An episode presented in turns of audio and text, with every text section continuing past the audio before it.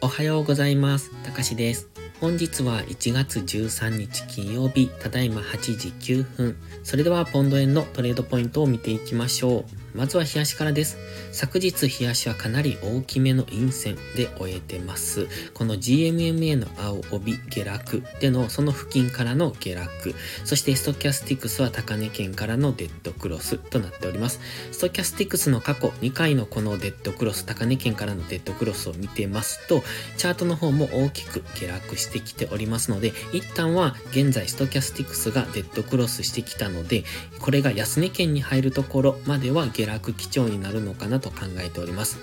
と考えますと、一旦のターゲットはこの緑のボックスの加減ですね。価格が155円のミドルぐらい、この辺ぐらいまでの下落を考えていきたいです。昨日の大きな陰線がありますので、本日は一旦の調整を待ってからの戻り売りを考えていきたいので、えどこで戻り売りができるのかっていうのを探す日になりそうです。では4時間足です。4時間足では白のエリオット波動をイメージしてました。そこからの修正波が黄色で今書いてますが、ここで終わったのか、それとも現在が B 波なのかというところですね。もし現在が B 波なのであれば、A、B、C という、そういう上昇をしてくると考えます。現在はここの赤のラインですね。これが日足に引いたフィボナッチリトレースメントになります。過去一度下抜けてますので、ここで反発しても浅めの上昇からの下落になる可能性を考えておきたい。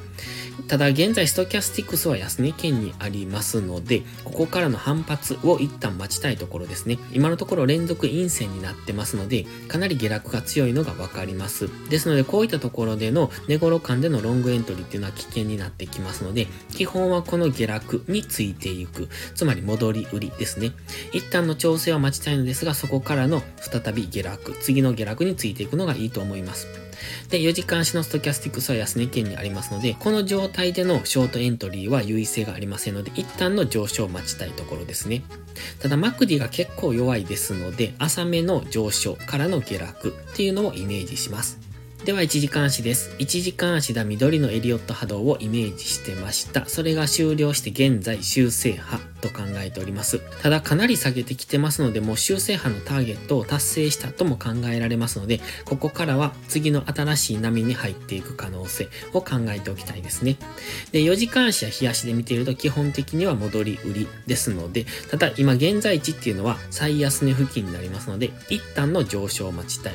ではどこまで上昇してくるのかというところですが、今この青の GMMA を見ていただいたらわかりますが、この GMMA 付近まで戻してくるのを待つのがいいと思います。ですので現在で言うとこの青のラインですね。これこの高値からこの安値に引いたフィボナッチリトレースメントの38.2%なんですが、えっ、と159円ぐらい、この辺ぐらいまで戻してきてからの戻り売りですね。ただ浅めの戻しで下落していく場合っていうのは23.6%ぐらいを考えますので、158.5付近、この辺での上げ止まりを待ってからの戻り売り。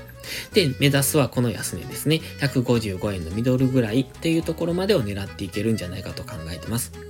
現在はこの上昇ですね。ここに当てたフィボナッチリトレースメントの61.8%にありますので、ここはまた反発しやすいポイントです。そして、日足に当てたフィボナッチリトレースメントの61.8%っていうのも同じぐらいの場所にありますので、一旦の反発を待ちたいですね。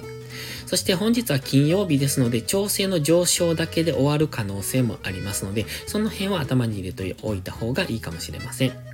それでは本日は以上です。この動画がわかりやすいと思ったら応援をお願いします。皆さんの応援がより多くの初心者の方へこの動画をお届けすることにつながります。そして最後にお知らせです。YouTube のメンバーシップでは初心者の方が少しでもスキルアップできるような丁寧な解説動画を毎週1本更新しています。トレードでの基礎が学べるメンバーシップにご興味あれば一度お試しください。それから初心者ではないけど安定して勝てないという方はポストプライムでのプライム会員をお勧めしています。こちらは2週間の無料期間がありますので、その期間をご利用いただき、自分に合うかどうかを検証していただくのがいいですね。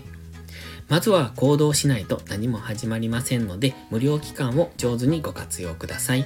詳細は概要欄にあります。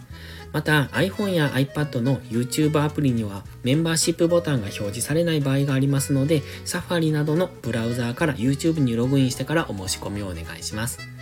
それでは本日も最後までご視聴ありがとうございました。たかしでした。バイバイ。インジケーターの使い方解説ブログを書きました。GMMA、Stochastics、MacD の使い方について詳しく書いてます。まずは一度目を通してみてください。きっとスキルアップのお役に立てると思います。インジケーターは何気なく表示させるのではなく、理解して使いこなすことが大切です。また、インジケーターを使ったエントリー手法のテキスト販売を始めました。こちらは初心者から中級者向けですが、初心者の方向けの初級編もご用意しています。勝つための聖杯なんてありません。だからこそ地味にコツコツとスキルを積み上げていくものです。このテキストはそんな方のお力になれると信じています。せっかく FX を始めたのですから、明るい未来を夢見て頑張りましょう。